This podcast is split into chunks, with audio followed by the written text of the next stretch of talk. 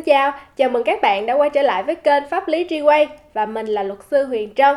Hôm nay thì Trân sẽ chia sẻ với các bạn một cái chủ đề đó chính là những lưu ý khi mà chúng ta hợp tác kinh doanh và xin mời các bạn theo dõi nhé.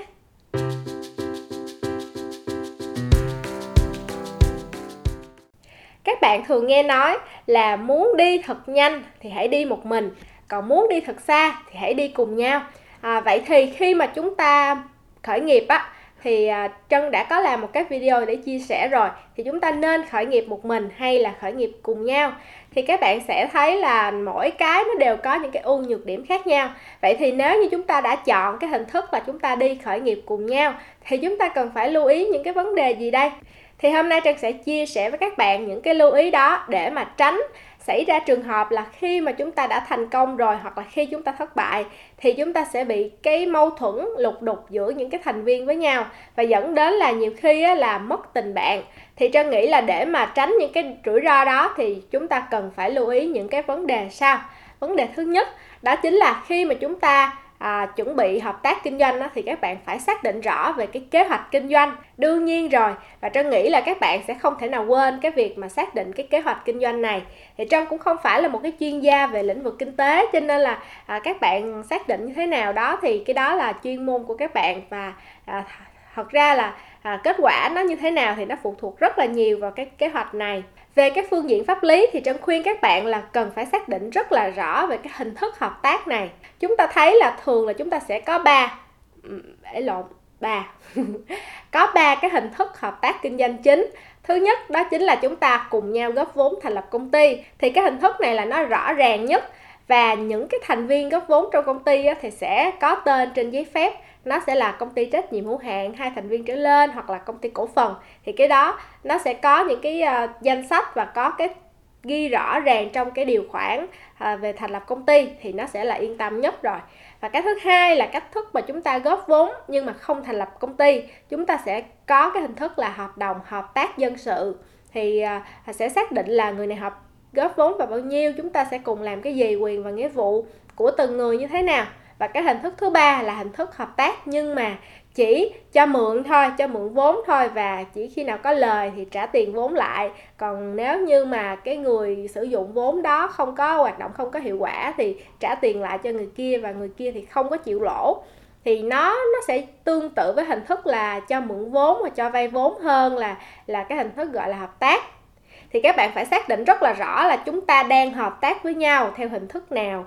Thì để mà không có gây tranh cãi chứ để nếu như mà chúng ta chỉ à, thoáng qua là à, hợp tác hợp tác thì có thể ông này ông hiểu như thế này nhưng ông kia ông hiểu như thế khác.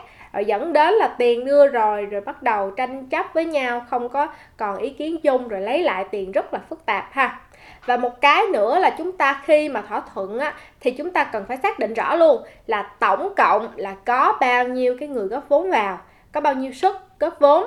Ví dụ như ừ, cái ông này ông chỉ thích là ừ, góp vốn khoảng ba bốn người thôi nhưng ông kia thì ông nghĩ là à, càng nhiều càng tốt càng nhiều thì sẽ có càng à, nhiều vốn hơn. Thì đó chúng ta cần phải xác định rõ là cái suất đầu tư này nó chỉ cho 5 người thôi và tối đa là chỉ 5 người là hết rồi thì phải xác định rất là rõ.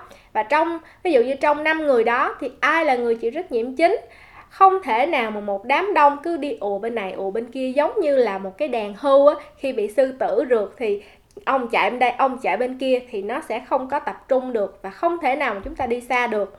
Vậy thì à, cần phải xác định rất là rõ là trong năm ông này nè ông này là người có năng lực lãnh đạo tốt nhất thì ông này sẽ phụ trách lãnh đạo công ty và chịu trách nhiệm chính điều hành tất cả những cái hoạt động của công ty quyết định tất cả những cái hoạt động của cái kế hoạch kinh doanh đó nếu như không thành lập công ty. Và những người còn lại thì có trách nhiệm là phải tôn trọng cái quyết định đó.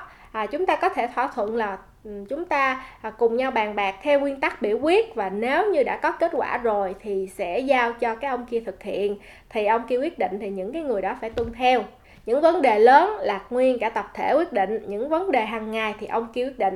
Chứ không thể nào mà trong công ty á là cứ à, ông này nói vậy ông này không nghe rồi ông kia à, muốn khác rồi trong cái quán ăn nó cũng vậy hùng vô ông này thì thích nhà ông kia thích kia thì chắc chắn là không thể nào các bạn có thể đi xa được.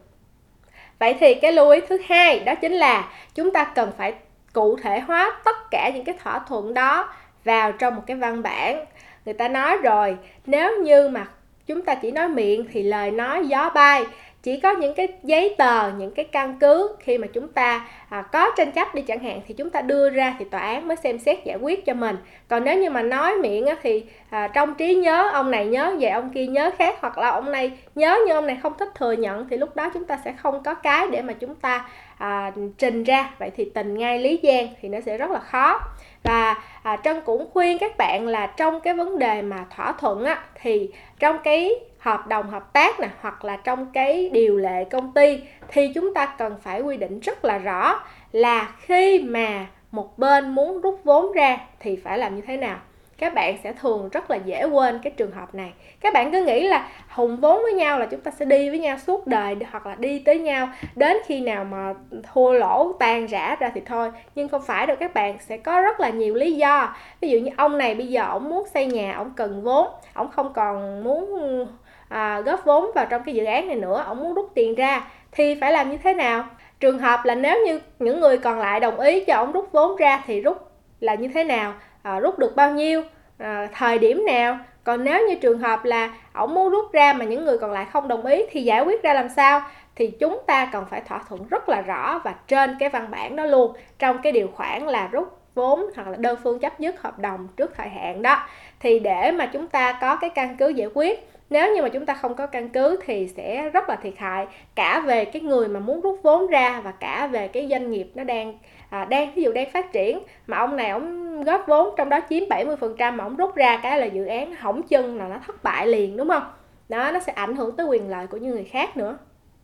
Vậy thì còn một cái nữa mà Trân muốn nhắc các bạn đó là về vấn đề về sổ sách chứng từ thì đối với công ty á, thì nó sẽ cơ bản là nó rạch ròi hơn bởi vì là nó sẽ có những cái hóa đơn xuất ra xuất vào nè rồi có những cái sổ sách kế toán hoặc là có thậm chí là có kế toán luôn. Trong điều lệ công ty thì cũng có bắt buộc là phải có những cái hệ thống quản lý sổ sách chứng từ.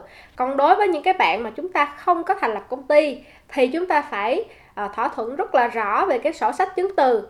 Như thế nào là hợp lệ nè? Ví dụ như là à, hóa đơn à, của ai hóa đơn à, giá trị gia tăng thì ok hóa đơn mua hàng thì như thế nào là đúng.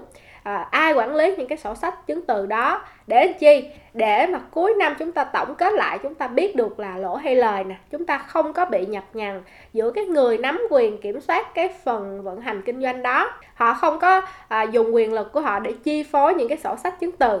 Rõ ràng là trên thực tế là cái cái business cái uh, hoạt động kinh doanh đó nó hoạt động có hiệu quả. Nhưng mà trên sổ sách chứng từ tôi thấy tháng nào cũng lỗ hết á. Tại vì cái chi phí nó quá nhiều so với cái lợi nhuận. Thì các bạn cần phải thỏa thuận luôn là, ví dụ như có 5 người thì một người là quản lý chính về trách nhiệm là điều hành công ty và cái một cái người là chuyên quản lý về sổ sách chứng từ. Hoặc là có thêm à, chúng ta có thể thuê một cái đơn vị kiểm toán để mà chúng ta à, kiểm toán lại tất cả những cái giấy tờ sổ sách đó theo yêu cầu của chúng ta để mà đảm bảo khách quan về việc là chịu lỗ hoặc là chia lãi trong cái hoạt động kinh doanh đó. À, để tránh là không có à, đã làm ra cho cái kế hoạch kinh doanh nó có hiệu quả rồi mà vẫn vẫn còn cãi nhau về vấn đề à, lời lỗ thì nó rất là mệt và chúng ta sẽ không thể nào đi xa được. Nếu như chúng ta cứ nhập nhằn về các sổ sách chứng từ thì cái vấn đề tài chính thì nó rất là quan trọng trong tất cả những cái dự án kinh doanh. Do đó các bạn cần phải thỏa thuận rõ luôn ha. Tóm lại khi mà chúng ta hợp tác kinh doanh cùng với nhau thì chúng ta phải xác định rõ về hình thức hợp tác như thế nào và các những cái thỏa thuận ban đầu khi mà chúng ta cùng nhau góp vốn và những cái thỏa thuận này phải lập thành văn bản.